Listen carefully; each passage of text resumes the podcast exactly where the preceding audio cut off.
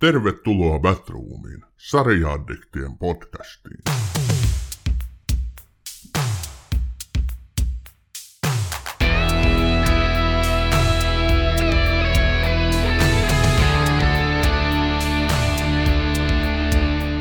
Tervetuloa Batroomiin, hyvät kuulijat. Tänään jatkuu Elämäni sarjat teemajakso, mutta nimestään huolimatta tänään ei puhutakaan sarjoista, vaan elokuvista.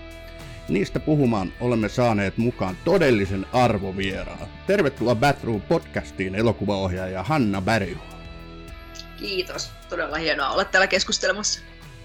Se on kiva, kun sinä kerkesit. Mä luulen, että tota, sun siis elokuva Pahan hautoja julkaistiin tuosta alkuvuodesta, niin mä veikkaan, että sen tiimoilta on ollut sulla aikamoista kiirettä.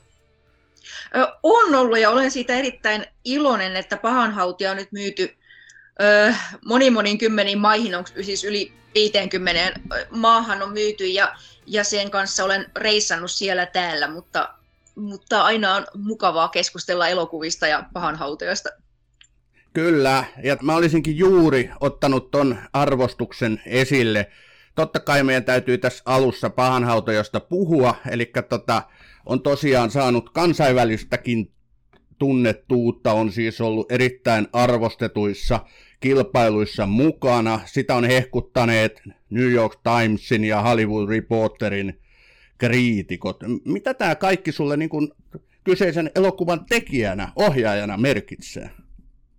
No merkitsee se todella paljon, että ihan ensi lähtien me saatiin ensilta Sundancein elokuvafestivaaleilla tuossa alkuvuodesta ja, ja sitten se vielä, että noin merkittävät mediat – kehuu sitä elokuvaa, niin, niin se tarkoittaa käytännössä sitä, että, että silloin monet ihmiset näkee sen elokuvan, koska ne kuulee siitä elokuvista ja se elokuva niin sanotusti matkustaa hyvin, sitä myydään eri maihin ja äh, näin elokuvan tekijänä niin se on ihanaa, koska tietysti toivon, että mahdollisimman moni ihminen näkisi itse tehdyn, siis mun tekemän elokuvan ja, ja sitten, että, että se herättää keskustelua, niin se on aina se, mitä elokuvan tekijänä toivoo.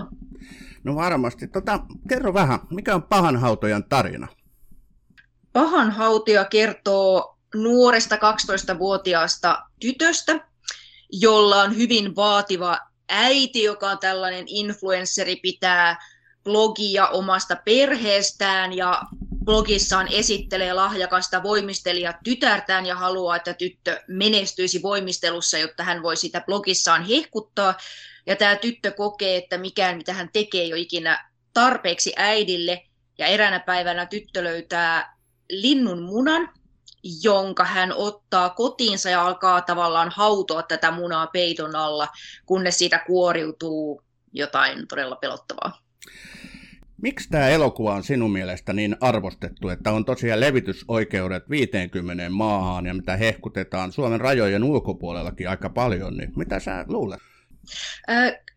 No mä luulen, että ensinnäkin se, että siinä, on, siinä yhdistetään draamaa ja kauhua, eli tämä elokuva ei ole sellaista pelottelu-kauhua ollenkaan, vaan tässä kauhun keinoin kerrotaan tästä tämän tytön ää, tunteista ja pahasta olosta. Ja, ja se, mitä nuo arvostelut on sanonut, on, että mikä on vaikuttanut vaikutuksen tässä elokuvassa on, että millaisia teemoja tämä käsittelee, rakkaudettomuutta ja, ja tällaisia nuoren tytön kasvukipuja ja, ja myös sitä, että, että mitä sosiaalinen media mahdollisesti tekee meille, jos me yritetään kaikin keinoin saada jotain arvostusta koko ajan esittelemällä sitä, että miten meidän elämä on niin täydellistä, mitä se tekee meille itselle, meidän lapsille.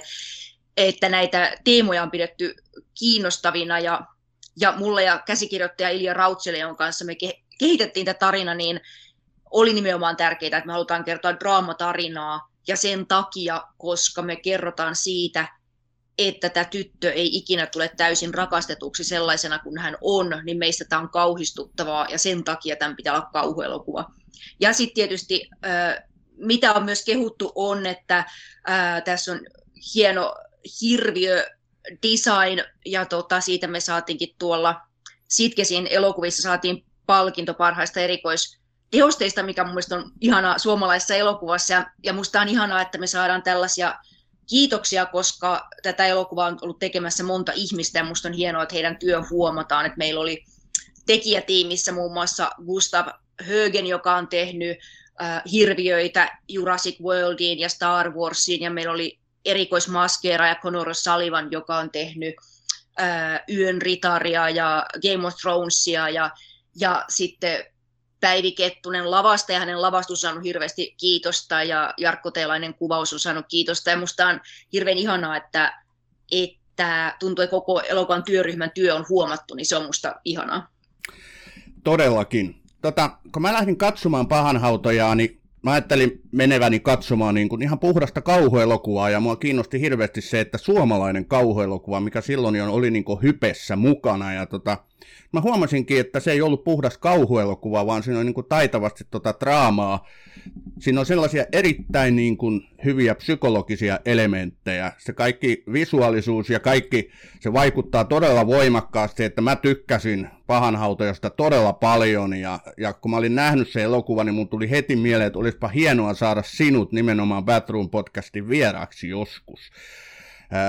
Mutta sitä mä haluan sulta kysyä. Mä siis luulin, mun mielikuva oli se, että sä nimenomaan halusit tehdä kauhuelokuvan ja, ja sun niinku tausta on kauhuelokuvien ikään kuin puolella tai että sä nimenomaan siitä genrestä tykkäät. Mutta sitten mä luin mä luin niin haastatteluita, missä mainitsit, että kaikkea vielä, että sä et olisikaan niin hirveästi kauhuun orientoitunut. Niin mitä sä tästä sanot?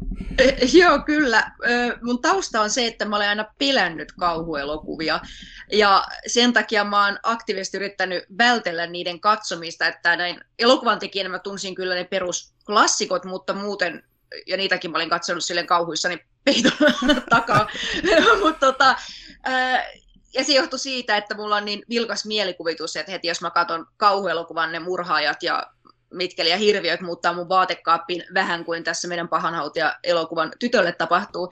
Ja, ja sitten sellainen elokuva, joka muutti mun mielen, oli toi äh, Amenabarin ohjelma The Others-elokuva, jossa Nicole Kidman näyttelee pääosaa, koska siinä on hyvin draamallinen tarina, se on hyvin kaunis elokuva ja se on kerrottu kauhun keinoin. Ja tämä oli mulle sellainen silmät avaava kokemus, että yhtäkkiä mä tajusin, että itse asiassa äh, mä oon hyvin kotonani tässä kauhugenressä johtuen tästä omasta taustasta, että, että mieli tuntuu luovan hirviöitä hyvin helposti, mutta myös sen takia, että kauhu on tekijälle hirveän äh, kiehtova genre, koska siinä joku ihmisen sisäinen tunne voi saada ulkoisen muodon vähän niin kuin tässä pahanhautiassakin tapahtuu.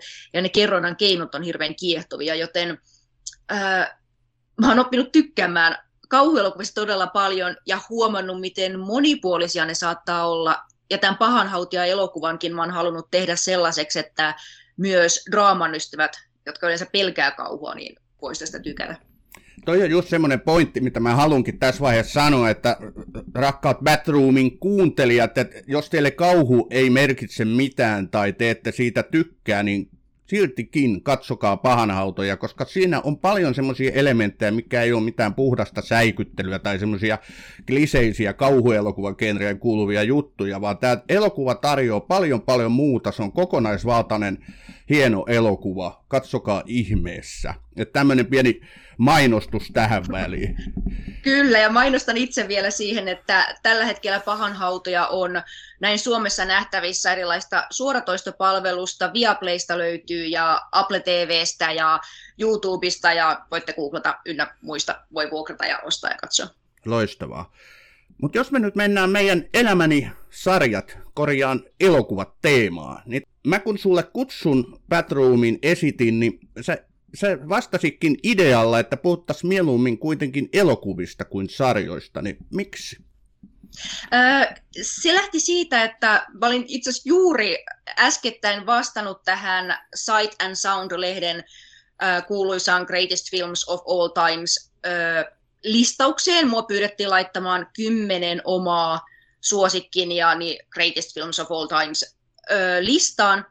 Ja silloin mä jäin mä vastasin siihen listaukseen ja sitten jäin sen jälkeen miettimään, että näitä listoja ylipäätään ja ja kiinnostavaa minusta on se, että mitä infoa ne antaa ja mitä ne ei anna, koska paljon puhutaan listauksista ja siitä, että mikä elokuva on paras ja mikä on tänä vuonna paras ja mikä saa Jussi-palkinnon, mikä saa Oscar-palkinnon, niin se onkin kiinnostava aihe, että hmm, voiko elokuvia laittaa järjestyksen ylipäätään. No toi on tämän meidän teeman yksi pointeista tai yksi niistä kysymyksistä, mitä toivottavasti löydetään joku vastaus tänään, mutta äh, lähdetään kuitenkin ihan alusta liikkeelle, ennen kuin mennään noiden listojen kimppuun. Niin tota, millainen on sun ensimmäinen muistikuva elokuvasta? Mun muistikuvat elokuvasta on hyvin varhaisia. Mun vanhemmat on ollut sellaisia, että ne on näyttänyt mulle hyvin paljon – erilaisia klassikkoelokuvia ihan pienestä asti, että mut on pienestä asti tutustettu erilaisiin klassikoihin monesta eri maasta. Ja mä oon hyvin pienestä asti oppinut rakastamaan elokuvia ja, sit, ja kokenut, että se elokuvan kerronnan keinot on mun kieltäni ja ää, ehkä sellaisia ihan ensimmäisiä elokuvia, jotka on tehnyt sellaisen lähtemättömän vaikutuksen, on tällainen Disney-elokuva kuin Sukelluslaivalla maapallon ympäri. Tällainen vanha klassikkoelokuva, jossa äh, suuri näyttelijä James Mason näyttelee kapteeni Nemoa. Ja mä muistan, mä oon ollut varmaan kahdeksan vuotta, kun mä oon tämän elokuvan nähnyt, ja jo silloin että kapteeni Neemon hahmo teki muhun mielettömän vaikutuksen, koska Tämä oli hyvin ristiriitainen henkilö, henkilö, joka haluaa lopettaa kaikki sodat maailmasta, mutta hän tekee sitä ö, tota, upottamalla sotalaivoja, eli tappamalla niiden miehistön, eli tavallaan yrittämällä lopettaa ihmisten tappamisen, hän tappaa ihmisiä ja itse kipuilee tämän asian kanssa. Ja tämä oli musta kiehtova, että on näin ristiriitainen henkilö, ja siitä asti mä oon toivonut, että ai vitsi, kun olisi elokuvia, jossa naishenkilöillä olisi myös yhtä ristiriitaisia kiehtovia rooleja. Mä oon kanssa miettinyt omia ensimmäisiä muistikuviani ja mulla on kaksi elokuvaa ylitse muiden. Toinen on Ghostbusters ja toinen on E.T. Ja E.T. on niistä varhaisempia. Se on varmaan sellainen ensimmäinen todellinen elokuvaelämys, mitä mä oon Mä oon 73 syntynyt, oliko se ET nyt koska se oli 80-luvun alussa kuitenkin, niin mä ollut siis todella juniori, ja muistan, että pelkäsin isäni sylissä katsoa sitä, mutta et se jätti kyllä niin lähtemättömät vaikutukset, sen, sen niin kuin jälkeen elokuvat ovat tavallaan niin kuin pysynyt koko ajan mun elämässäni mukana, ja TV-sarjat myös, että siitä on tullut mulle semmoinen harrastus, rakkaimpia harrastuksia, mitä mulla on aina ollut, niin miten nämä sun varhaiset elokuvan muistot sitten on sua kannatellut jotenkin niistä on sulla tullut sitten kuitenkin todella merkittäviä, koska sä, saat, sä olet ammatiltasi ohjaaja, eli saat leipäpuusi elokuvien tekemisestä. Kyllä, ja äh, joo, se on tosiaan jännä kysymys, että miten ne on mua kannatellut, koska mä nimenomaan koen, että elokuvat on mua kannatellut. Äh, ehkä jollain sellaisella tavalla, että mä oon kokenut, että monet elokuvat, joista mä oon tykännyt, siis Akira Kurosavan elokuvat on mulle hyvin tärkeitä ihan pienestä asti, ja hänen elokuvansa laittoi mun lista ykköseksi juuri sen takia, ja ehkä myös jotkut kauhuelokuvat, joita mä oon pelännyt, ne on, nämä kaikki elokuvat on jollain tavalla antanut mulle kielen käsitellä omia tunteita ja, ja käsitellä todellisuutta. Ja ja mä oon hyvin vahvasti kokenut sen omaksi kieleksi. Jotkut voi kokea esimerkiksi musiikin niin kuin, tai maalaukset tai, jonkun, tai kirjat jotenkin sellaiseksi, ö, joka niin kuin, auttaa käsittelemään tunteita ja todellisuutta ja luo samaistumispintoja, herättää ajatuksia. Ja mullekin tietysti nämä kaikki, mutta elokuva ehkä se ykkönen mulle, joka eniten niin kuin, luo jotain samaistumispintaa. Koska sä tajusit, että susta tulee elokuvaohjaaja tai että sä haluat elokuvaohjaajaksi, vai tuliko sinusta sattumalta? Ää, mä oon halunnut sen sitä tyyliin äh, ehkä niin kuin seitsemänvuotiaasta asti. Sitä ennen halusin balettitanssijaksi, mutta sain potkut satuvaletista, koska mä lähdin siellä aina etsimään salakäytäviä, enkä keskittynyt tanssimiseen. Joten mä päätin, että okei, musta tulee elokuvaohjaaja. Okei. Okay. Tämä on Batroom ja elämäni elokuvat sä oot lähettänyt mulle etukäteen neljä listaa ja ne oli mun mielestä kauhean mielenkiintoisia. Ja mulle henkilökohtaisesti tämä ensimmäinen lista on se kaikkein vaikein. Tämä on täynnä klassikoita, tämä on täynnä kaikissa, sanotaanko elokuva-aiheisessa kirjallisuudessa ja merkkiteoksissa, niin tässä listalla on useita semmoisia elokuvia, joita pidetään niin kuin elämää suurempana. Ja täällä on tosiaan muun muassa sun äsken mainitsema Seven Samurai, eli Kurosavan mestariteos vuodet 54, siis seitsemän samuraita. Sitten täällä on Hitchcockin Vertigo, täällä on Chaplinin Modern Times ja vaikka mitä muuta. Tota, miksi juuri, ja tämä oli tosiaan se Greatest uh, Films of All Times, mihin sä oot Kyllä. vastannut, niin miksi juuri nämä elokuvat olet laittanut tälle listalle?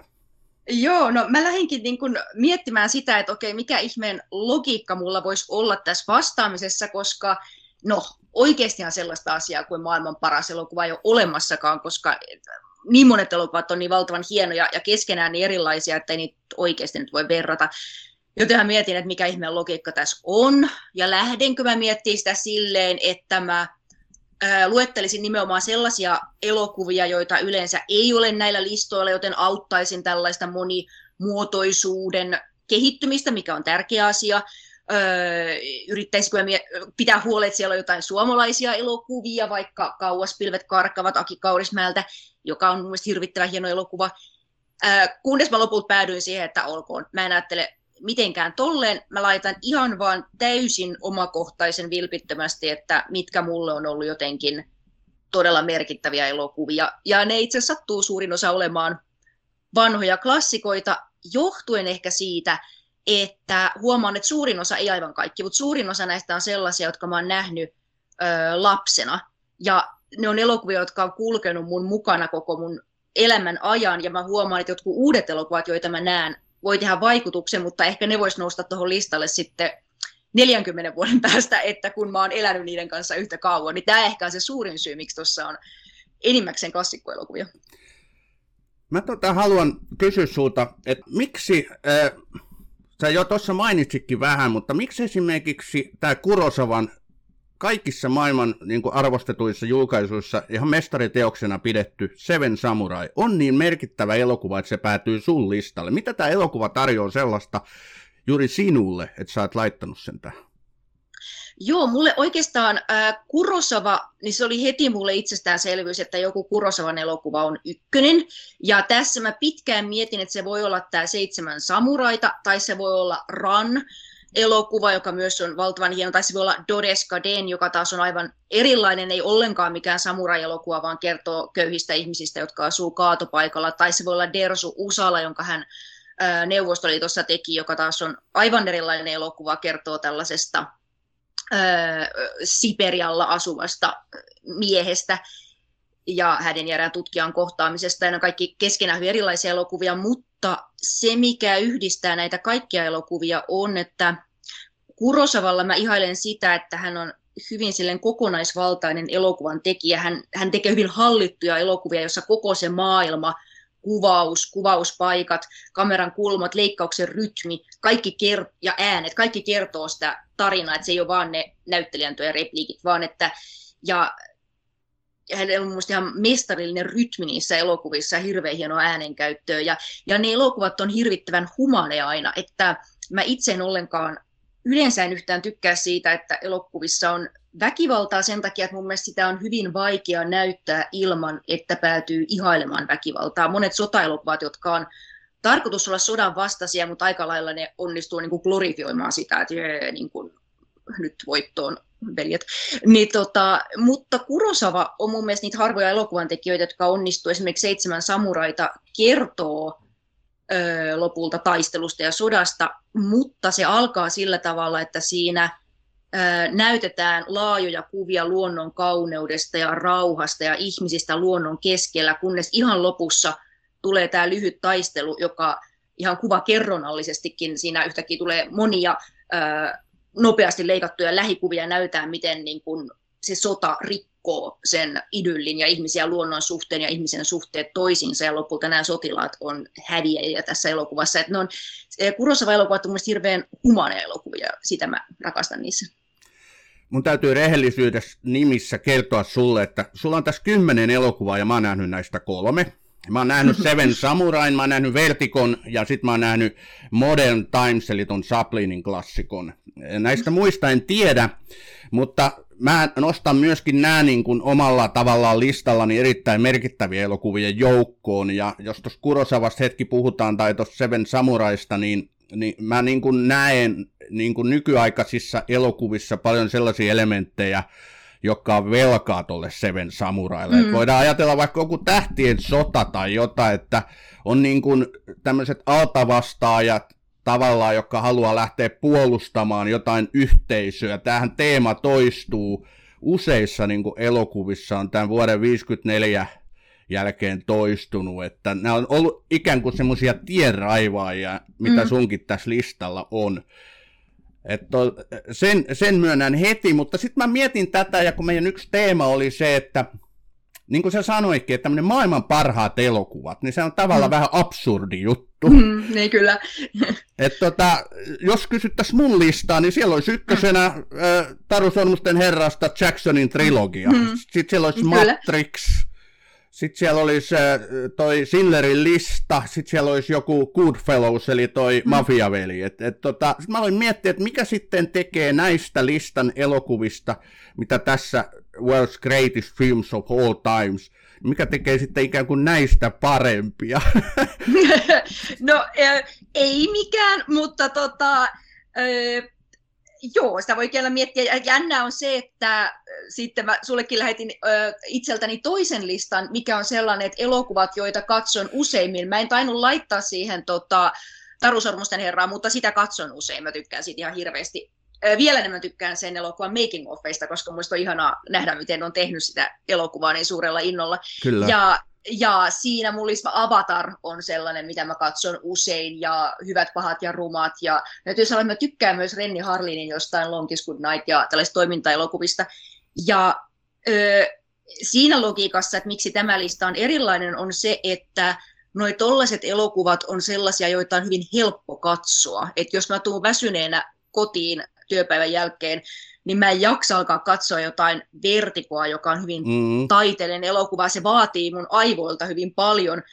Täytyy sanoa, että kyllä edelleen vertiko on niin kuin sykähdyttävämpi, syvällisempi elokuva kuin Sormusten herra. Kyllä itse nyt mä laitan järjestykseen, että kyllä se mun mielestä sitä on, mutta, ää, mutta Sormusten herra on helpompi katsoa ja se on hyvin viihdyttävä ja se on hyvin vauhdikas ja, ja ja silloin elokuvat, joita mä itse katson useimmin, on yleensä elokuvia, jotka ovat mahdollisimman vauhdikkaita. Valitettavasti ne on myös elokuvia, joissa on hyvin vähän naishenkilöitä, johtuen siitä, että se, mikä mua aina raivostuttaa elokuvissa, on, että usein nämä naishenkilöt on niin ohuesti kirjoitettu, ja joka kerta, kun siihen tulee joku nainen siihen ruudulle, mua alkaa ärsyttää, joten mä tykkään katsoa elokuvia, kuten Hyvät, pahat ja rumat, jos ei juurikaan ole yhtään naisia. Siinä on yksi äiti ja yksi huora, mutta niillä on niin lyhyet hetket, että ne voi kelata pois. Ja sitten voi taas nauttia. Että on hyvin kirjoitut henkilöt, niin tämä on yksi logiikka näille. Joo, ymmärrän hyvin tuon pointin. Nämä on tosi hienoja nämä listat. Sä laitoit mulle neljä eri listaa ja mä toivon, että ehditään käsittelemään niitä kaikkia tänään. Mutta jos pikkusen aikaa vielä pysytään tässä maailman parhaat elokuvat klassikkolistalla, niin tota, mikä tekee niin kuin mä edelleen haen vähän siihen vastausta, että mikä tekee jostain elokuvasta niin merkittävän, että se pysyy vuosikymmenet mm. jollain elämää suurempien elokuvien listoilla? Niin, se on, se on kiinnostava kysymys ja tosiaan tuntuu, että äh, vaikka nämä listat vaihtelee, ja, mutta aika lailla siis ne, esimerkiksi nämä monet, mitä mä oon laittanut mun listalle, sieltä oikeastaan siinä siinä lopullisessa listassa, mikä sitten tuli tämä vastaus, niin Vertigo oli ainoa, joka oli siinä. Seven Samurai oli siinä niin kuin 20 parhaan joukossa, mutta nämä lähes kaikki muut löytyi sieltä jostain sadan parhaan joukosta, kyllä. Ja no se, mikä siihen vaikuttaa ihan käytännössä, miksi tietyt leffat nousee, on että ö, mitä kauemmas mennään ajassa taaksepäin, sitä harvempia elokuvia me ollaan nähty. Eli silloin, jos puhutaan mm. mykkäelokuvista, niin se on aika kourallinen elokuvia, joita me ylipäätään enää nähdään. Ja silloin ne on yleensä sellaisia elokuvia, joita kaikki ihmiset näkee, joten ne voi äänestää niitä samoja elokuvia, ja silloin siitä tulee sellainen konsensus tai ihan tekninen asia, kun taas uusia elokuvia me nähdään, eri ihmiset näkee enemmän erilaisia, Joten sitten kun siitä muodostaa jonkunlainen lista ja konsensus, niin siitä ei tule niin se, se yksi joku leffa ei nouse silleen, tai saa niin paljon ääniä. Tämä on ihan tällainen ö, listoihin liittyvä käytännön asia, mutta jos sitten miettii, että mikä jostain elokuvasta tekee klassikon, niin joo, siihen vaikuttaa monet asiat, ja kyllä se on, sanoisin, että kyllä se on niin, että jos joku elokuva vuosikymmenestä toiseen, sukupolvesta toiseen, ajasta toiseen, maasta toiseen niin uudestaan ja uudestaan koskettaa ihmisiä, niin kyllä siinä on silloin jotain erityistä, ehkä jotain ajatonta, jotain todella humaania, jotain sellaista, mikä, no ehkä ihan siis elokuva teknisesti on ollut todella uraurtavaa, jotain mikä edelleen tuntuu, että vau, wow, onpa hienosti tehty, mutta ihan myös tarinana jotain sellaista, mikä osuu jotenkin todella oivaltavasti siihen, että millaisia me ihmiset ollaan, mitä me tunnetaan, millaisten kysymysten kanssa me kamppaillaan. Aivan. Joo, toi oli todella hyvä vastaus ja mitä tulee tämmöisiin listoihin, niin mä rakastan listojen tekemistä mm. ihan melkeinpä kaikessa, mutta varsinkin mm. niin elokuvista ja TV-sarjoista mulla on sellainen, että mun on pakko ne niin logata. Mm. Ja nykyään tietysti erilaisten älysovellusten kautta sehän on helppoa, eli tota, puhelimesta löytyy tällä hetkellä muun muassa Letterbox, mitä mä käytän tosi paljon. Mä oon sinne kirjannut, silloin kun mä sen ö, latasin, niin mä kirjasin sinne 1500 elokuvaa, mikä mä oon mm-hmm. nähnyt. Mulla oli jopa elokuva teattereissa, kun oli aikoinaan paperisia lippuja, niin mulla oli niiden kantoja tuolla jossain laatikon syvyyksissä, ja niissähän oli päivämäärä, niin mä olin tosi onnellinen. Mä pystyin laittamaan siihen listan, että milloin mä oon nähnyt sen, ja ja, ja vieläkin puuttuu niitä listattavia elokuvia, mutta että oli vaan niin kuin vähän taustaa sille, että että kyllähän tämmöisiä listoja, niitä tulee varmaan ihan loputtomiin tehtyä kaikesta mm. mahdollisesta taiteesta. Vaikka se olisikin tavallaan vähän, vähän hassu, että laitetaan taidetta paremmuusjärjestykseen, mm. että ihan niin kuin joku luokittelisi tai jo, olisi listoja, missä olisi maailman parhaat taulut. Mm. Että tota, vähän elokuvissakin varmaan sama juttu. Kyllä, nimenomaan.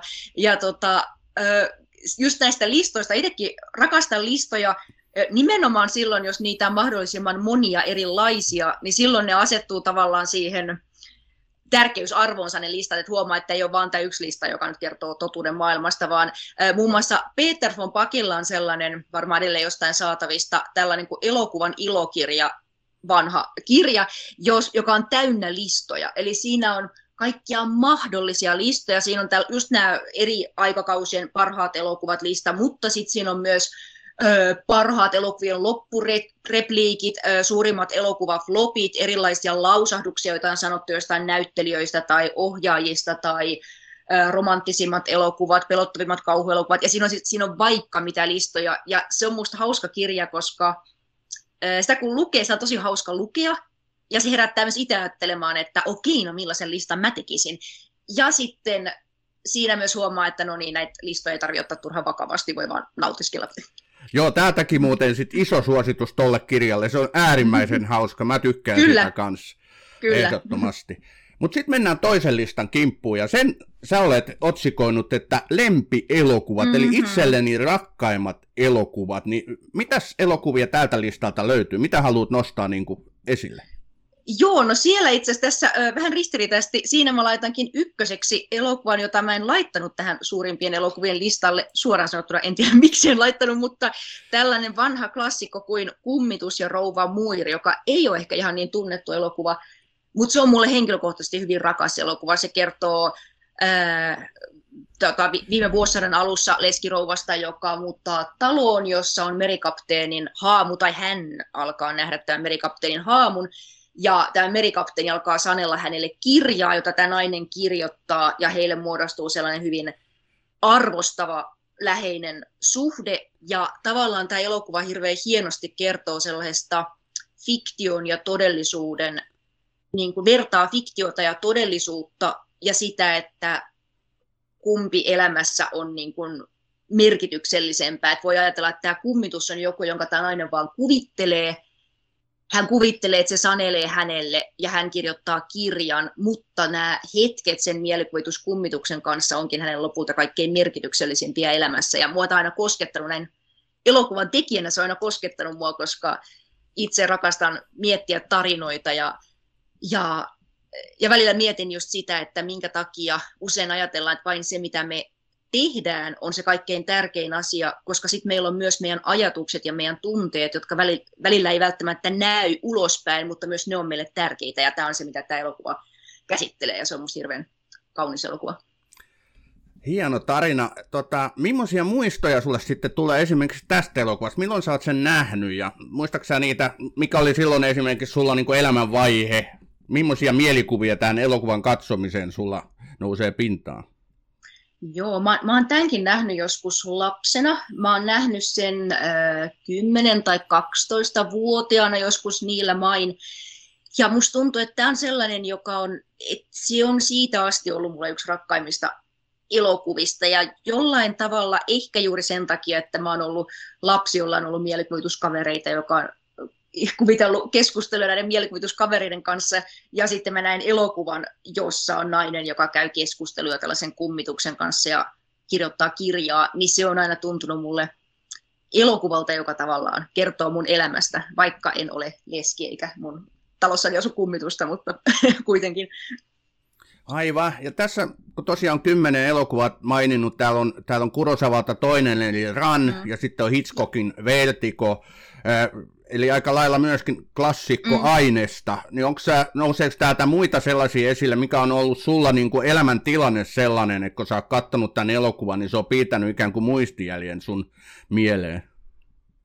No ne on kaikki oikeastaan sellaisia elokuvia, jotka ehkä ei ole liittynyt elämän tilanteeseen, vaan ne on ollut sellaisia elokuvia, jotka, jotka mä oon katsonut ja sen jälkeen ne on jotenkin, mm, mä oon kokenut, että mä ymmärrän ton maailman, no siellä oli Kurosavan Ran oli just, ja, ja sitten on, suosittelen, on sellainen venäläinen animaation tekijä kuin Juri Norstein, tällainen vanha mestari, joka on tehnyt ö, sellaisen kuin Satujen satu, ja sitten sellaisen kuin siilisumussa, ja jos ihmiset googlaatte siilisumussa, mä luulen se on 15 minuutin animaatio, joka sopii aikuisille ja lapsille yhtä lailla. Aivan ihana animaatio, sellainen aseista riisuvan hurmaava. Ja tämä on muun muassa sellainen elokuva, jonka näin varmaan joskus teini-ikäisenä ekan kerran, ja se on hirvittävän kaunis animaatioelokuva pienestä höpsöstä siilistä, joka eksyy sumuun ja yhtäkkiä huomaa, että tällä sumun keskellä kaikki näyttäytyy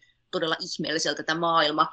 Ja mulle se on ollut sellainen elokuva, ää, joka on saanut mut tajuamaan, miten tärkeää on pysähtyä hetkeen ja nähdä, miten kaunis meidän luonto on ja miten jännittävä meidän maailma on ja nähdä asiat uudella tavalla. Ja tämä lyhyt 15 minuutin animaatio onnistuu mulle kiteyttävän hirveän monia tärkeitä asioita. Joo, tämä monet tärkeät asiat on, jos mä ajattelen niin omaa lempielokuvat listaa, niin sitten mulle tulee mieleen, että sen täytyy herättää sen elokuvan joku vahva tunne minussa. Mm.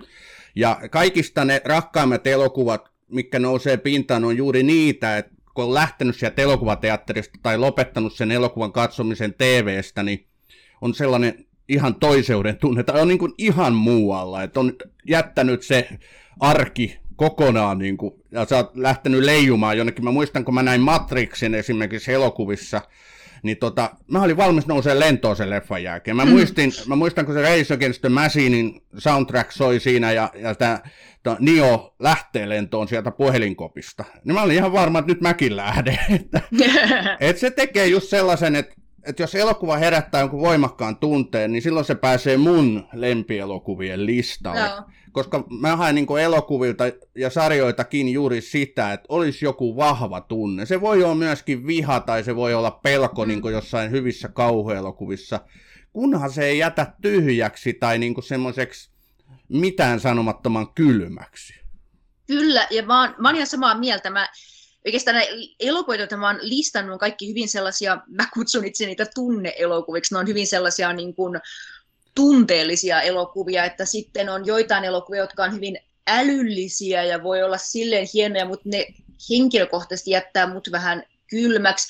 Esimerkiksi täällä mun listalla ei ole nyt yhtään Godardin elokuva, jotka myös on klassikkoja, eikä myöskään Kubrickin elokuvia, vaikka monet niitä arvostaa, ja itsekin arvostan noin hienoja elokuvia, monet Kubrickin elokuvat, mutta ne on vain sellaisia, jotka henkilökohtaisesti jättää mut vähän kylmäksi. Ne on mulle vähän sellaisia kylmiä ja etäisiä elokuvia. Mutta tämä on jokaiselle sellainen henkilökohtainen asia, että miten kukin elokuvat kokee. Joo, toi oli hyvä pointti. Mä tota, hiljattain kaverin kanssa meillä oli hauska keskustelu, että maailman yliarvostetuimmat elokuvat, niin valitettavasti aika monta Kubrickin elokuvaa nousee mun listalle juuri tosta syystä, mikä itsekin mainitsit, että se jättää mut vähän kylmäksi. Et joku avaruusseikkailu Joo. 2001, mitä pidetään niin kuin merkkiteoksena, mm. Kuuluu tälle elämää suurempaan listalle, niin mä en kyllä saa siitä mitään irti. Et sen takia se ei ole sellainen elokuva, mikä mun Niin. listoille pääsee. Mutta nämä on aina subjektiivisia. Niin Kyllä. hauskoja kuin listojen tekemiset ja muut onkin, niin aina se subjektiivisuus on kuitenkin siellä. Kyllä, kyllä. Ja tämä olikin hauskaa, kun ö, mua pyydettiin tekemään tämä oma lista. Sen jälkeen mä lähetin ö, erilaisille kavereille ja perheenjäsenille, että hei, mua pyydettiin tekemään lista, mikä sun lista olisi. Ja sitten, et, et sanokaa vinkkejä, mitkä voisi olla hyviä leffoja. Ja sitten kaikki laittoi omaa listansa, niin se oli itse asiassa hauska sellainen sessio kerätä eri ihmisten listoja ja keskustella niistä. Kyllä, se on äärimmäisen hauskaa viihdettä. kyllä, kyllä. Tämä on Batroom ja elämäni elokuvat. Mutta sitten on seuraava, tota, seuraava lista. Eli elokuvat, jota sä katsot useimmin. Mm. Mm. Eli kerro näistä elokuvista. Joo, no niissä tosiaan, vähän niin kuin sanoinkin, niin siellä on äh, hyvin paljon, mä itse asiassa tykkään James Cameronin elokuvista ihan niin kuin ylipäätään avattareista ja muista tykkään sen takia, että niissä on, ne on hirveän hyvin tehty, mutta sitten myös, että niissä on sellaista kivaa toverihenkeä, mikä musta on mukavaa, ja Cameron yleensä myös on hyvät naishenkilöt, mikä on jotenkin mukavaa. Ja, tota, ja itse mä tykkään elokuvista, joissa on toimintaa, että just mainitsin, että siellä ää, niin kuin hyvät, pahat ja rumat ja Avatar ja jotkut Renny Harlinin elokuvat on sellaisia. Ja sitten, sitten mä tykkään myös sellaista elokuvista kuin vaikka Epäillyt Mm. ja sitten tämä Shawshank Redemption, eli siis suomeksi Rita Hayworth avainpakoon, mikä on tämä vankilakuvailu. Nämä on kaikki sellaisia elokuvia, jotka on hirveän hyvin tehty. Öö, niissä on paljon, että niissä toimitaan jollain tavalla. Öö, ja sitten siinä on joku tehtävä, joka täytyy suorittaa, mikä aina on kiinnostavaa. Mutta mikään niistä suoraan sanottuna ei ole ihan supersyvällinen elokuva, mikä on helpottavaa silloin, kun ei halua hirveästi jäädä ajattelemaan asioita. Kyllä. Tässä on tosiaan neljä. Mainitsitkin jo suurimman osan, eli Avatar, sitten Hyvät, pahat ja rumat, Epäillyt ja toi Shawshank Redemption, eli Mm. Rita Hayworth avain pakoon. Nämä elokuvat mä oon nyt kaikki nähnyt ja mä luulen, että voiko, voidaanko käyttää semmoista termiä kuin keskiverto elokuvan katsoja. niin, tota, niin mä luulen, että aika monen tämmöisen keskiverto katsojan listalla on myöskin, tai hän tuntee nämä kaikki leffat ja, Mm. ja mä, mä tykkään myös niin kuin hirveän paljon näistä kaikista. No Avatar on ehkä mulle vähän etäinen, nyt tulee Avatar 2, mutta mä niin kuin tunnistan esimerkiksi jonkun Cameronin, että et millainen merkitys hänellä ohjaajana on ollut niin kuin elokuvan kehittämiseen myöskin, että Mm. uskomattoman hienot tehosteet ja kaikki, että jonkun Leonen hyvät pahat ja rumat, näitä klassikoita totta kai, epäilyssä sitten on taas sellainen tarina ja juoni, tämmöinen twisti, että se niin kuin jäänyt mieleen todella hyvin. Mm. Sitä mä oon pitänyt erikoisena, en mä tiedä onko se erikoinen, mutta toihan toi Shawshank Redemption, tämä Frank Darapontin Mm. leffa, niin sitä pidetään IMDBs vissiin edelleenkin niin kuin parhaimpana. Se on saanut parhaat arvostelut, että Aha, jännää joo. sekin. Joo, se, ja tavallaan en ihmetteli just jossain IMDBssä, kun ihmiset, jotka on nähnyt sen, niin sanoo, että olisi sitä hyvä vai ei, niin se on sellainen elokuva, josta nyt on vaikea kritisoida mistään, koska se on hirveän hyvin näytelty, hyvin rakennettu, kaikin puolin hyvin tehty. Siinä ei tavallaan ole niin sanotusti mitään vikaa siinä Niin. elokuvassa. Kerro lisää siitä, että mikä näissä elokuvissa on sellaista yhteistä, että sä katselet näitä niin kuin useammin? Onko nämä vaan niin helppoja Joo. katsoa vai, vai mikä siinä on tota, se juju? Nämä on, nämä on helppoja katsoa. Myös nämä kaikki on hirveän ö, ö, taitavasti tehty, ohjattu, näytelty. Eli tavallaan kun niitä katsoo, ei tarvitse ärsyntyä siitä, että joku olisi huonoa, voi vaan nauttia, että aa, kylläpäs toimii hyvin tuo juttu. Ja, tos, ja itse vaan siis äh, tykkään, kun on toimintaa, mä aina tykkään, kun on jotain, joku tehtävää suoritettavana ja, ja näin, niin, niin se on ehkä näille sellainen yhteinen asia. Joo.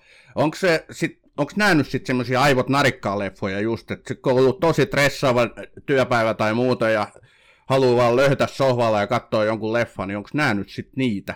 Sitä On, nää, on kyllä. Sormusten herra voisi vielä lisätä, se on myös mulla sellainen ajotarikkaan leffa, mitä voi katsoa ja nautiskella. Mutta joo, nämä on mulla sellaisia. Jollakin voisi olla ehkä romanttiset komediat, mutta se on hyvin monista lajityypeistä tykkää, se on ainoa, mistä en tykkää, mutta se on vain henkilökohtainen mieltymys. Joo, kyllä. Mutta nyt täytyy nostaa yksi teema esiin, minkä sä oot maininnut jo useampaan kertaan, eli naiset elokuvissa. Ja sä kerroit, mm. että niinku naisten, mer- naisten niinku olo elokuvassa on sellainen teema, mikä on sulle tärkeä, niin kerro siitä. Joo, kyllä. Mä tota, äh, koska mä oon aina rakastanut elokuvia, ja koska itse hyvin vahvasti on aina mieltänyt itseni tytöksi ja naiseksi, niin mä aina niin kun lähtökohtaisesti ensimmäiseksi samaistun siihen naishenkilöön. Ja voin sanoa, suosittelen kaikille, katsokaa elokuvia sillä tavalla, että kuvittelette olevanne joku niistä naishenkilöistä siinä elokuvassa, niin voin sanoa, että katselukokemuksesta tulee hyvin omituinen aika usein, koska ne naiset lähinnä vaan seisoo ja tuijottelee jonnekin jossain pehmeässä valaistuksessa, että yrittää kuvitella, että no okei, mitä mä niinku ajattelen, kun mä oon tässä, no ei, mä vaan niinku seison. Ja sitten vanhoissa elokuvissa on silleen, että naiset on niinku, taipuneena sellaiseen takakenoasentoon siihen miehen sylissä, ja se mies katselee sen naisen kasvoja ja kuvailee, miten kaunis sinä olet, ja sitten mä mietin, että vitsi, että alkaa niskaan sattua, kun sä niinku, olet tuollaisessa takakenoasennossa koko ajan, tai sitten, no jos katsotaan Game of Thronesia, niin siinä naiset lähinnä mitä mystisimmistä syistä ottaa vaatteet pois päältään koko ajan, ja sitten heidät raiskataan, ja raiskauksen ansiosta heistä tulee sitten vahvempia ihmisiä, mikä on tämä opetus tässä. Ja sitten on nämä nämä tota, mitä itse kutsun iloiset huorat, jotka lähinnä niin kuin on alasti ja sitten ne kikattaa koko ajan ja on hyvin iloisia, kun he saavat nyt palvella tätä miestä. Ja hoho, se on aika raskasta elokuvasta koiseen, että tämä on se, mitä mulle näytetään. Ja tota, joo, ja sen takia mä oon päätynyt siihen, että mä aika usein tykkään katsoa elokuvia, jossa nyt ei ole sitten mielellään yhtään naisia, niin niin sitten usein voi luottaa siihen, että kaikki henkilöt on hyvin kirjoitettu, ei tarvitse olla sitä jotain henkilöä, jonka kohdalla ärsyntyy. Mutta sitten on myös elokuvia, joissa on hirveän hienoja naisrooleja. Mä tuohon maailman parhaat elokuvat listaan sanoin vaikka Viskontin Senso, joka on hirveän hieno elokuva, niin kuin kertoo erään naisen tarinan hyvin vielä visuaalinen elokuva. Täytyy sanoa, että Hitchcockin Vertigo on myös hyvin kiehtova elokuva, koska se, se nimenomaan käsittelee tällaista tämän päähenkilön miehen ihanne naiskuvaa.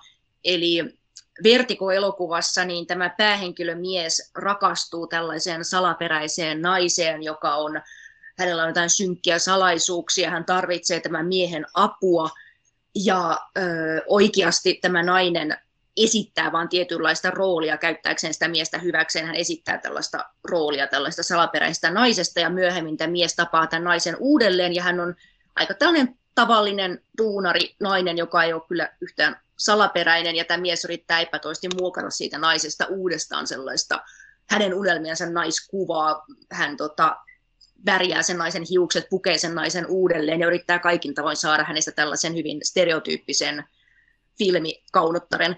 Ja sen takia se on yksi syy, miksi tämä Vertigo on mun mielestä niin hieno elokuva, että se hirveän hienosti käsittelee tällaista niin kuin, äh, unelmanaiskuvaa.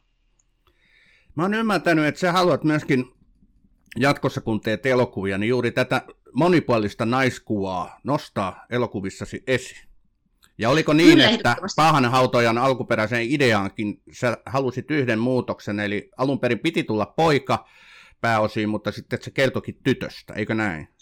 Kyllä joo, että tuli tosiaan Ilja Rautsi käsikirjoittaja sanoi, että hänellä olisi tällainen yhden lauseen idea, että poika hautoo linnunmunasta kaksoisolennon, ja minusta oli kiinnostava idea, mutta halusin heti, että vaihdetaan se päähenkilö tytöksi. Ja se johtui just siitä, että, että vaan päättänyt, että mä haluan kertoa tarinoita tytöistä ja naisista, koska, koska mä koen, että meiltä koko meidän elokuvan historiasta niin toi on näkökulma, joka meiltä puuttuu kokonaan. on myös monia muita näkökulmia, jotka meiltä puuttuu. Meidän elokuva on hyvin länsimainen ja valkoinen. Mm. Että, tota, mutta kyllä naiset niin kuin, toisesti puuttuu. Ja naiset nimenomaan sellaisena, että ne ei ole vain objekteja, jotka reagoi johonkin. Että usein sanotaan vaikka kauhuelokuvista, että no, mutta onhan niissä Halloweenissa ja, ja tota, monissa muissa on niin kuin todella siis toimiva nainen, mutta itse asiassa näissäkin elokuvissa se nainen ei oikeastaan, se ei hirveästi ole persona, se ei oikeastaan halua mitään siinä elokuvassa, se vaan on jossain lapsenvahtina tai, tai jossain mökissä tai juhlissa. Ja sitten se miehen toiminta tässä, ja se miehen halu, että haluan murhata jonkun, niin saa liikkeelle että se nainen tavallaan reagoi siihen, mitä se mies tekee ja yrittää selviytyä sen miehen ö, toiminnassa ja lopulta sitten selviytyy, mutta tavallaan se ei ole sen naisen halu ja hänen vai, omat henkilökohtaiset vaikeutensa, unelmansa, ongelmansa, jotka saa aikaan sen tarinan ja jotka vie sitä juonta eteenpäin. Niin tämä on sellainen, mikä usein puuttuu. Mä saan aika hyvin kiinni, että ei riitä tavallaan se, että nainen on pääosissa, vaan hänen pitää aidosti myös olla se, joka vaikuttaa siihen, mitä, siellä, mitä siinä tapahtuu. Että hän ei ole ikään kuin vaan sellainen objekti, vaan että aito sellainen äh, muuttava, tai miksi sitä nyt voisi kuvailla. Mulla tulee heti mieleen tietysti Alien-elokuvan Ripley, mm. jota näyttelee toi herra Sigoni Weaver, Sigoni Weaver. Joo, kyllä, nimenomaan, että jos puhutaan niin kuin, onko sana vahva naisrooli, niin mm. vähän hölmö, mutta kuitenkin mulle tulee heti mieleen niin kuin hänen kaltaiset suoritukset. Nouseeko mm. sulle jotain sellaisia, sä mainitsit kyllä äsken, mutta nouseeko jotain muita, esimerkiksi niin kuin nykyaikaisiakin elokuvia? Joo, no nykyaikaisia on tietysti sit nyt tehty ihan hirvittävän hienoja elokuvia, monia, jotka ei ihan nousi tähän mun listalle, mutta yksi ää, aika viimeaikaisia on tällainen kuin nuoren naisen muotokuva, joka, on, joka oli täällä tyyliin sadan parhaan elokuvan listalta, löytyy se 30 joukossa. Ja äh, suosittelen kaikille nuoren naisen muotokuva, etsikää ja katsokaa, se on todella hieno elokuva ja teki muhun tosi hienon vaikutuksen, hirvittävän kaunis elokuva. Ja sitten on tota, tämä Kannes voittaja Julia Ducarnon, joka teki tämän Titane-elokuvan, niin hänen edellinen elokuva, sellainen kuin Roo, on hyvin mun hieno elokuva. Sitten on sellainen kuin Papaduk, jos nyt puhutaan tota, tällaisista kauhuelokuvista, joka on nimenomaan, siinä on tällainen äiti, jolla on oireileva lapsi, jonka kanssa äidillä on hyvin vaikeaa, hän on hyvin uupunut, ja sitten äiti alkaa kokemaan, että joku hirveä olento kummittelee heidän talossa, ja äiti itse muuttuu tavallaan hirviöksi siinä, ja musta hirveän hienosti käsittelee tällaisia niin kuin, tämän naisen äidin kokemia paineita ja miten se häntä muuttaa. Piano on tietysti hirvittävän hieno elokuva, se tosin hmm, ehkä se, ne henkilöt jättää mut vähän kylmäksi, täytyy sanoa, mutta, mutta siinä on hirveän uh, upea niin kuin se visuaalinen tyyli on musta siinä hirvittävän hieno. Ja tota, et niitä on, on siis, ja just tämä, minkä mainitsin, tämä kummitus ja Rova Muir, mun lempparielokuva tällaista vanhoista. Ja sitten vaikka ihan suomalaisia klassikoita, niin ää, meillä on Valkoinen peura, on hirvittävän hieno elokuva. Ja tota, itse tykkään Niskavuoren Heta-elokuva, vaikka se on hyvin, äh, ehkä vähän hyvin vanhanaikainen, mutta mä oon aina tykännyt siitä elokuvasta nimenomaan tämän kiehtovan naispäähenkilön takia. Ja se, mikä mun mielestä ää, tekee henkilöistä, naista tai miehistä aina kiinnostavan on, että se ei ole mitenkään täydellinen henkilö, niin kuin tämä Niskavuoren Heta ei myöskään ole, vaan että, että se on juuri sellainen, kun mainitsin tämän sukelluslaivalla maapallon ympäri elokuvan kapteeni Neemon, joka haluaa hyvää, mutta tekee vääriä asioita, niin, niin se on sellainen ristiriitaisuus ja inhimillisyys ja mokaaminen on myös se, mitä toivon ää, naishenkilöiltä. Ja nyt on viimeaikaisia on tietysti Alli Haapasalon Tytöt, tytöt, työt elokuva, jota on hirveästi ylistetty maailmalla, niin, niin ihanaa, että se on menestynyt, koska se on myös hirveän hieno elokuva. Se täytyy muuten ehdottomasti katsoa, sanottakaan tässä vaiheessa, että puuttuu, tai on mulla korkealla watchlistillä, mutta en ole vielä nähnyt. Mutta tota, sitten on hauska lista, ja se on nyt viimeinen lista, mitä, mitä mä sulta sain. Eli jos kysyttäisiin elokuvia, joista tykkään, vaikka tiedän, etteivät ne ole kovin hyviä, niin siinä olisi Reni Harlinin kurkunleikkaajien saari, sitten James Cameronin Abyss, ja sitten kaikki myös huonoimmat Howard Hawksin elokuvat, kuten Man's Favorite Sport. Tämä oli kauhean hauska. Miten nämä leffat on sun tälle listalle päätynyt? Joo, no ne on sillä tavalla, että esimerkiksi äh, hirveästi tykkää Randy Harlinin kurkuleikkajien saaresta. Itse asiassa katson sitä aika usein ja kuulen tästä kuittailua, että se on todella huono elokuva. Ja myönnän itsekin, että ei se kauhean hyvä elokuva ole, mutta äh, näin seikkailuelokuvien ystävänä ja kun tykkään merirosvoelokuvista ja mä oon aina halunnut että mä haluaisin nähdä sen naisen, minäkin haluan sen merirosvolaivan, mä haluan olla se kapteeni, en mä nyt halua ruikuttaa jotenkin avuttomana, en mä ole avuton. Ja musta on rasittavaa nähdä elokuvissa, että naisen pitää tekeytyä avuttomaksi. On, niin me ollaan avuttomia. Niin hei, mä haluan olla se pomo, mä haluan olla se kapteeni, mä haluan lähteä etsiä aaretta, mä haluan oman laivan. Niin se on niin e, siistiä, kun tuossa elokuvassa on sellaista. Nämä saa siis sut hyvälle tuulelle. Onko tämä se yhteinen teema tällä listalla? Kyllä on. Ja sitten tota, myös, no James Cameron on myös sellainen, josta mä usein aina tykkään, just niin kuin, no Cameron on tota ensimmäistä Alienia, joka on todella hyvä, ja tosiaan tämä Sigourney Weaverin hahmo siinä on todella hieno rooli ylipäätään kaikissa niissä elokuvissa, mutta, äh, mutta joo, Alien on hieno, ja myös niin kuin kaikki nämä Cameronin elokuvat ylipäätään, niissä on sellaista ihanaa toverihenkeä, ja, ja sitten tämä Abys, elokuva, joka on vähän ö, ehkä höpsö, joka kertoo tällaista sukellusryhmästä, jotka ö, todella hän epäuskottavasti löytää jostain meren syvyyksistä tällaisen omituisen ö, kansan, ja he vahingossa uhkaavat tuhota sen kansan jollain ydinaseella, ja sitten he, sankari sitten päätyy pelastamaan tämän maailman, että ei aseella tuhottaisi sitä, ja se, on, se juoni kyllä hajoilee kaikin puolin. Sitä on vaikea kuvailla, että mitä siellä nyt tapahtuu, kun se vähän hajoilee sinne tänne, mutta siinä on hirveän ihanaa se toverihenki, mikä siinä on. Siinä on kiinnostava naishenkilö myös, ja se ja muuhun osuu se sellainen, siinä puhutaan niin kuin luonnon kunnioittamisen puolesta ja aseita ja sotimista vastaan, ja tällaista arvot aina puhuttelee mua, vaikka se elokuva nyt ei olisi kauhean hyvä mun mielestä Abys on kovin aliarvostettu. Mä oon joskus mm. aikoinaan nähnyt sen elokuvissa ja se on todella hienosti myöskin tehty, että siinä tämä syvä meri ja sitten tämä kameronmainen niin tota, tehoste ilotulitus, jos sitä nyt voidaan sanoa näin, niin, niin näkyy siinä elokuvassa. Et siinä on ihan selvästi Cameronin niin työnjääkin myös näkyvissä. Se saa kyllä. minut myös hyvälle tuulelle ja on, on kyllä kattellut sitä aika useinkin. Kyllä, ja näistä tosiaan sitten klassikkoelokuvista ohjaaja Howard Hawks, joka on tehnyt sellaista kuin Rio Bravo ja Hataria, öö, vähän huonompi elokuva, ehkä Man's Favorite Sport, ja Herrat pitävät vaaleanveristä, josta muuten tykkään myös, niin hänellä on jotenkin sellainen ote siinä ohjaamisessa, että jopa Herrat pitävät vaaleaverisistä, jossa on tällaiset kaksi naista, jotka yrittää vain saada miehen, rikkaan, huom, rikkaan miehen, niin hän onnistuu tavallaan tekemään siitä niin humoristisen siitä koko asiasta, ja hän tavallaan, hänellä on koko ajan sellainen niin kuin suhtautuminen, että nämä henkilöt on kaikki tasa-arvoisia, joten se, sekin elokuva päätyy vaan niin kuin pilkkaamaan tällaista yleistä niin kuin naiskuvaa ja naisen ja miehen rooleja, ja, ja, ja ne on jotenkin hirveän silleen, ehkä se toverihenki on sellainen, mitä arvostan näin elokuvan tekijänäkin, koska elokuvan tekeminen on ryhmätyötä, niin se sellainen toverillisuus ja ryhmässä tekeminen on ihanaa. Tämä on Batroom ja elämäni elokuvat. Hei, nämä on ollut hienoja listoja. Näistä on ollut kauhean kiva keskustella.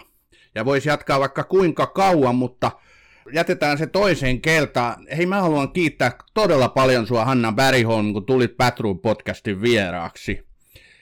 Ja nyt täytyy tietysti kysyä, että mitä sulta on odotettavissa seuraavaksi? Voitko jo paljastaa? No, Katsotaan seuraavaksi. Meillä on kehittelyssä saman käsikirjoittajan Ilja Rautsen, joka myös pahanhautajan kirjoitti, niin ollaan kirjoittamassa nyt uutta elokuvaa ja kehittämässä sitä, ja tämä kertoo pariskunnasta. Päähenkilönä on tämä nainen, joka saa ensimmäisen lapsensa ja alkaa tämän lapsen ensimmäisen vauvavuoden aikana kokea, että siinä lapsessa on jotain tosi outoa ja pelottavaa, koska hän ei jotenkin saa siihen kontaktia, se on liian vaativa, se ei verta hänen rinnoistaan ja tämä nainen alkaa vakuuttua, että se ei ole ihminen, vaan jotain muuta. Ja käsittelee tällaisia synnytyksen jälkeisiä vaikeita tunteita, joita saattaa joskus tulla. Erittäin hyvä, hyvä teema siinäkin kyllä sitten, ja odotan kovasti sitä. Ja tämä oli nyt Patron podcastin jakso tällä kertaa. Kiitos rakkaat kuuntelijat, että olitte, olitte mukana. Patron podcastin viimeinen tämän äh, vuoden jakso on sitten tasan viikon päästä. Siihen asti kaikille oikein leppoisaa joulun odotusta. Ja kiitos sinulle Hanna Bergholm. Kiitos.